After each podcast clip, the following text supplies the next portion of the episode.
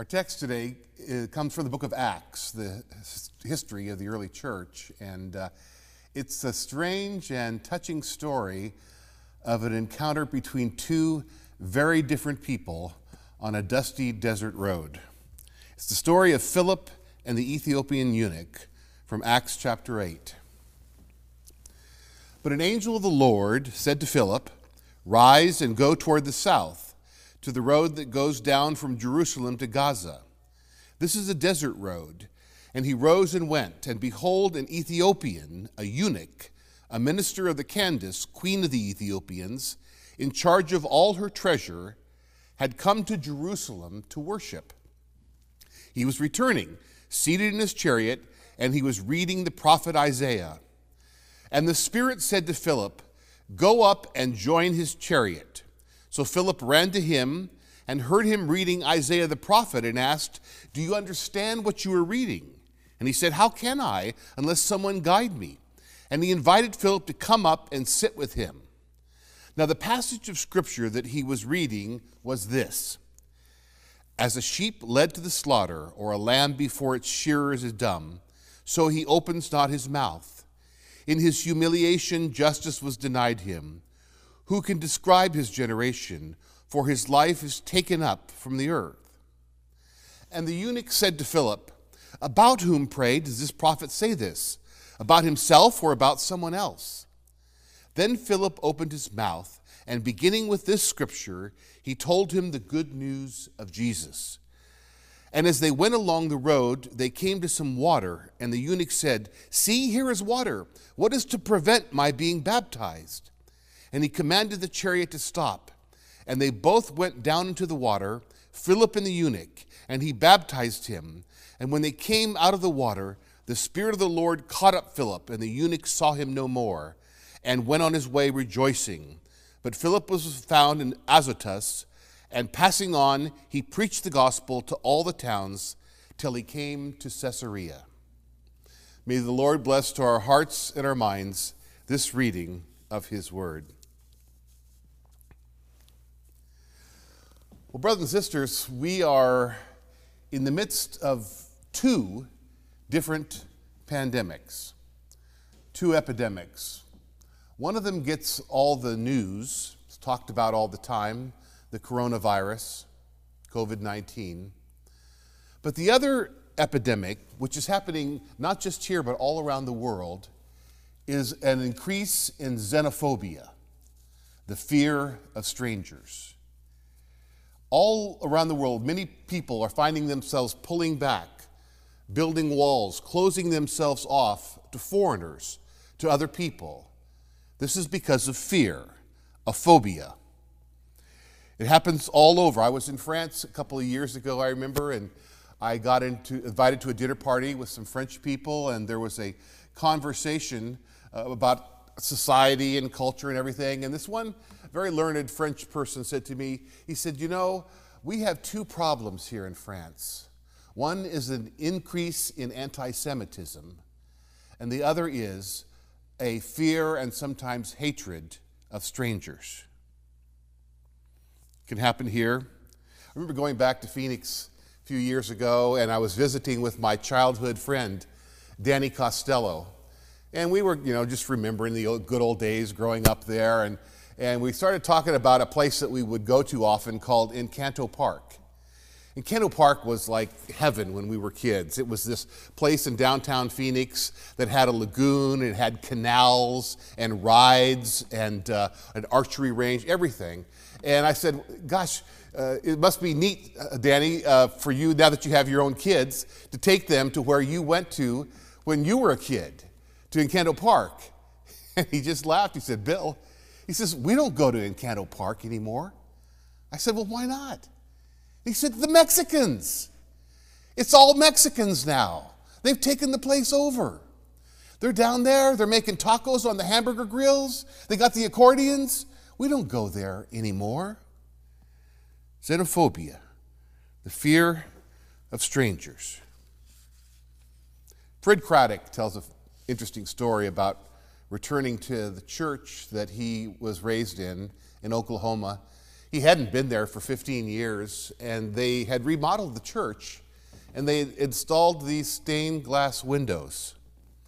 He was looking at them. They had plaques with people's names on them, and he didn't recognize any of the names. They weren't the regular church families that he knew about. So he asked someone about the windows, and they said, oh, well, here's the story behind those. There was this church up in St. Louis, and they ordered these windows from Italy, and when they got here, they didn't fit.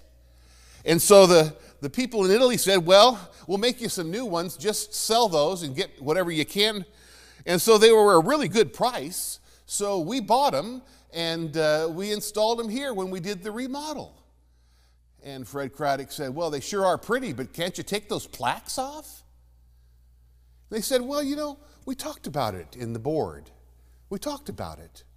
And we came to the conclusion that it would be good for this little church to know that there are people who are Christians who are strangers to us, to remind us of that. The Bible, in speaking of hospitality and love of strangers, is not utopian. It's not just a beautiful sentiment. In fact, according to Matthew 25, it is the basis of the judgment of the world. Do you remember Jesus' last parable where he talked about dividing the nations of the world into the sheep and the goats? And the criteria for the judgment of whether you're saved or not has to do with whether you saw Jesus hungry and fed him, thirsty and gave him something to drink, in jail and visited him, and the fourth thing was when you saw a stranger and you welcomed them. So the actual welcoming of the stranger, according to the Bible, is one of the criteria by which the nations of the world will be judged. We need to make sure in our country that we are living up to the standard of hospitality that the Bible asks for. In fact, they even take it one step further. In Matthew chapter 10, Jesus is sending out the disciples, and he says this to them. He says, anybody who is hospitable to you is hospitable to me, and the one who welcomes you welcomes me. Whoever receives you receives me. Whoever welcomes one of my preachers will receive the award of a preacher, and whoever shows hospitality to one of my disciples will be rewarded as though he or she is a disciple. Isn't that amazing? What about doctrine and Trinity and believing all the right things? No, forget it. Just be hospitable, and you will be rewarded, the Bible says very, very clearly. And then we have our text, this beautiful story that I love so much. Holy Spirit says to Philip, I want you to go to this road, the road from Jerusalem to Gaza. It's a dusty desert road, and he goes there, and there is this man, the Ethiopian eunuch. He's the treasurer to the queen of Ethiopia, and he's traveling on the road. He's coming home from having been up in Jerusalem to worship God, the God of Israel. Even though he is Ethiopian, he worships Yahweh, the God of Israel. You get the picture? He's an Ethiopian. Now, in those days, Ethiopian didn't just mean a guy from Ethiopia. It was a cultural symbol, a metaphor for a foreigner. Since the days of Homer, it was the equivalent of, he's from Timbuktu. He's as far away as you can get. He's an Ethiopian. He's from the jumping off place. You got that? We're talking foreigner here. And he's a eunuch. He's reading the Bible. Obviously, he's doing a very selective reading, because I can show him in Deuteronomy 23, where it says, no eunuch can have a place in the assembly of God's people. It's written there. Why did he go up to Jerusalem anyway to worship? Why do people go and bang on doors that are locked and stand there with bloody knuckles? Why do people try to join country clubs where they aren't wanted? They don't want you there. Why would you try to get in? Why would anybody stand around outside worship, waiting for it to be over and ask, well, what did the choir sing? What did the preacher say? What was the scripture? Looking through the holes and the slats of a fence too high to cross. Why? Well, I guess there's two kinds of people. Those who know an experience, those who have tasted it, and those who want it so bad they can taste it. So the Ethiopian wanted God. He wanted to know God so bad. He went up to Jerusalem to worship, even though he's not wanted himself. And on the way home, he's reading the Bible. He's reading it, and he's got his face in the book there, and he's reading Isaiah. And it says, like a lamb led to slaughter, sheep before shearers is dumb, he's cut off from the land of the living. Who's going to declare his genealogy? He was killed without having any children. And the eunuch must be thinking, wow, I wonder who they're talking about. Sounds like there might be some kinship here. No children, no grandchildren, no other generation, nobody to carry the name. Who's that about? You see, he's reading Isaiah, and it's changed. The talk has changed. Now it says in Isaiah 56, no longer let the foreigner say, surely God will exclude me from the people. No longer let the eunuch say, I'm a dry tree. For the days are coming, says the Lord, when to the eunuch who loves me and obeys my commandments, I will give a place in my house forever. His name shall be a memorial for generations, and for him it shall be better than children and grandchildren. Philip, who's this about? And Philip said, well, it's about this man named Jesus. In a little while, the eunuch says to the driver of the chariot, stop, here's some water. And then he asks the question heard round the world, can anyone forbid me from being baptized? Can anyone forbid me? I don't know. I imagine Philip is thinking, well, he's probably thinking about that little white church back home. He says, I can think of some people that would forbid you for sure, but he didn't. And the eunuch said, I'd like to be baptized. Can anyone forbid me? And Philip and he went into the water, and he was baptized.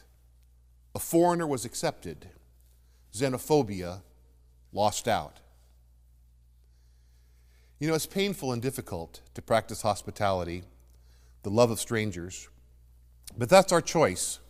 Xenophobia or Philoxenia, which is the love of strangers. Philoxenia is the cure for xenophobia. God asks us to do something which is counter to our human instincts. It's the only cure for xenophobia. All we can do is to trust that God's command for us to welcome strangers is part of his wisdom, and his wisdom is more trustworthy than our fears. Amen.